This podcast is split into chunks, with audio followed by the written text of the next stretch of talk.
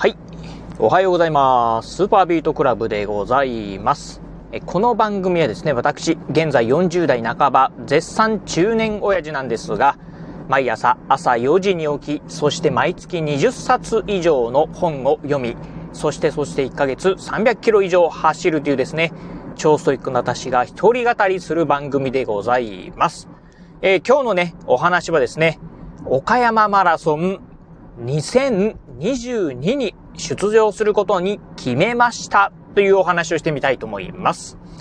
ええー、まあね、最近、あのー、どうでしょう。このね、ラジオの方では、ラジオトークの方ではですね、まあ、朝の雑談という形でね、お届けしているんですが、ちょっとね、朝の雑談というね、タイトルだと、うん、あのね、ラジオのね、この視聴者がね、非常にね、少ないなということはね、えー、まあ、うん、最近こう、アナリティクス、まあ、統計なんかを見てるとですね、えー、わかりましたんで、まあ、ちゃんとしたタイトルをね、これからつけていこうかなと。あ本当のね、まあ、雑談の時にはね、雑談という風なね、タイトルにしようかなと思ってですね、まあ、今回から、まあ、あタイトル付けをね、するようにいたしました。ということで、まあ、今日のね、えー、本題でございます。岡山マラソン2022って言えばいいかな。えー、ね、出場することを決めましたっていうね、お話をしてみたいと思います。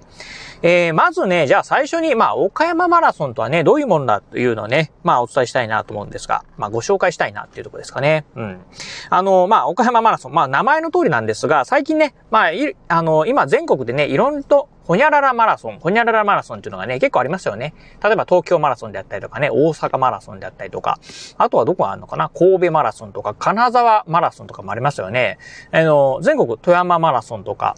それこそあのね、えー、まあ、いわゆる都市のね、地名にちなんだマラソン大会っていうのがですね、まあ、全国各地でね、行われてるかと思います。あの、私のね、住む岡山県でもですね、まあ、先ほど言いました、岡山マラソンっていうのがですね、まあ、開催されておりまして、まあ、毎年開催って言えばいいのかな。ここ最近はね、えー、この2年ほどは、まあ、新型コロナウイルスの関係もあってですね、まあ、大会がね、中止に、ね、なったりっていうところで、えー、この2年ほどだったかな去年とその前の年、だから2020、2020年と2021年はですね、残念ながら開催されなかったんですが、うん、まあそんなね、まあ岡山マラソン、えー、今年ね、2022年はね、まあ開催するぞと今言っております。まあ実際にね、その、まあ開催の時はね、どうなってるか、まあね、この新型コロナの状況によってはですね、またね、3年連続の中止もね、あり得るかなと思われるところなんですが、今のところはね、えっ、ー、と、11月のいつだったかな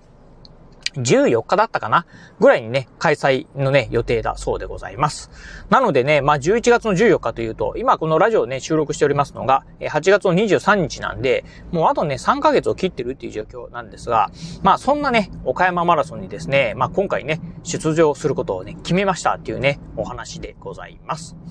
ええー、まあね、その、まあ、あもともとね、岡山マラソンというのはですね、今年の、えっ、ー、と、4月だったかなにですね、まあ、あのー、まあ、募集がですね、ございました。岡山マラソン出たい人はですね、エントリーしてくださいよというね、募集がありました。でね、やっぱりね、こういうあの、〇〇マラソンってつくね、まあ、マラソン大会っていうのは非常にね、全国的にどこもですね、非常にまあ、人気があるということで、まあ、定員数に対して応募する方の数がですね、まあ、非常に多いというところで、岡山マラソンの場合にはね、抽選なんですよね。うん。でね、まあ、あ一回ね、私ね、抽選にはね、漏れたものの、えー、敗者復活のね、まあ、抽選がありまして、それでね、まあ、なんとか当選しましたということで、で、実はね、まあ、当選もして、そしてですね、えー、出場のためのですね、支払いの手続きなんかもね、すでにね、済ませておりました。がですね、うん、えー、そのね、済ましたのはね、えー、5月の話なんですが、がですね、まあちょっと一旦ね、もしかしたら岡山マラソン、うーん、ね、ちょっと今回ね、出るのやめないといけないかなというね、事情がね、あったんですね。うん、それは何かというとですね、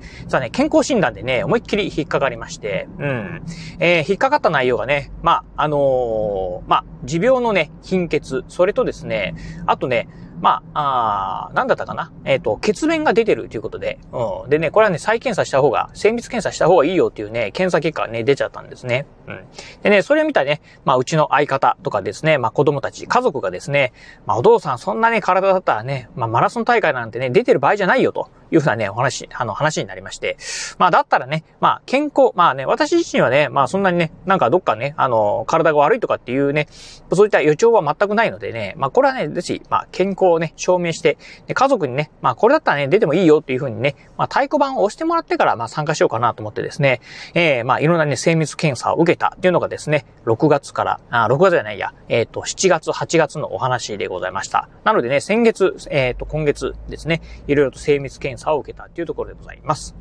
えー、もう受けたね、精密検査っていうのがですね、あの、まず、えっ、ー、と、大腸の内視鏡検査。まあですね、いわゆるね、まあ、大腸カメラと言われるものですね。うん、これを受けましたした。まあ、大腸カメラね、えー、3年ほど前にも受けたんですが、あの、その時ね、全く問題なくて、そしてね、またね、今年も受けたんですけど、うん、今年もですね、全然問題ありませんでした。でね、まあ、受けた後ですね、まあ、そのね、担当の先生からですね、うーん、まあ、何なんですかね、と。なんでそんなにね、まあ、あの、貧血がね、えー、貧血なんですかねっていう、うん、言われて。で、えー、特にね、鉄分が少ないとかっていうわけではないので、どっかから出血してるっていうことは考えづらいと。となるとね、血を作るところが、まあもしかしたら異常をきたしてんじゃないかなと。うん、もしかしたら血液の病気かもしれませんね、ということでね、今度ね、まあ、あ別のね、科の方に、診療科の方にですね、回されてですね、うん。でね、まあ、そこでですね、まあ、あ血液検査、まあ、もしかしたら骨髄検査なんかをしないといけないのかな、みたいなね、話がね、あったんですよね。うん。骨髄検査っていうのはですね、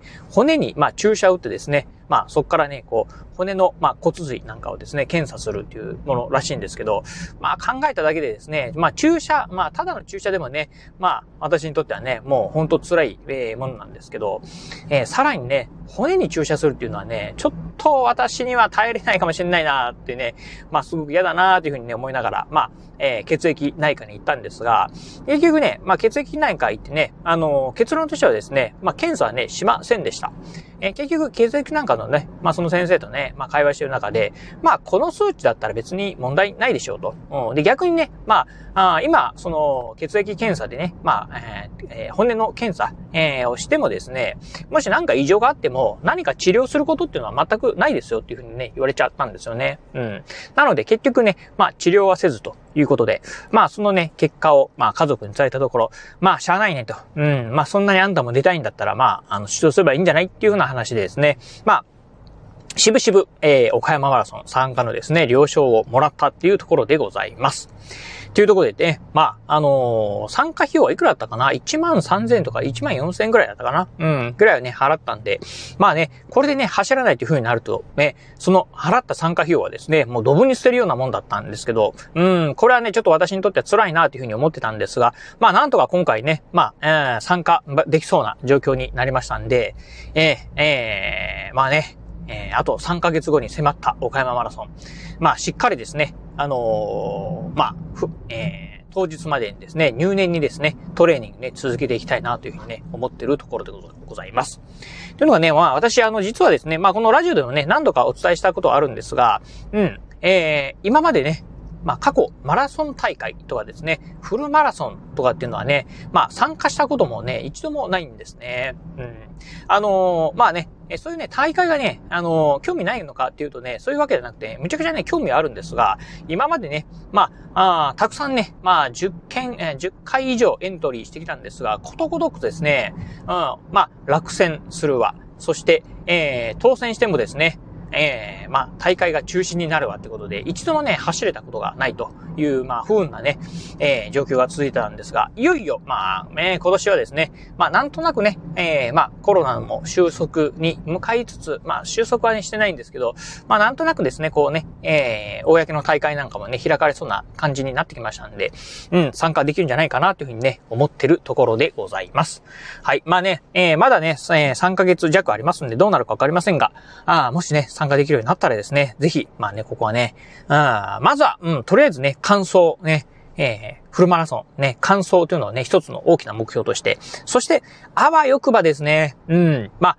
サブ4ですね。えー、まあ、4時、4, 4時間切りっていうサブ4ですね、目指してみたいなというふうにね、思ってるところでございます。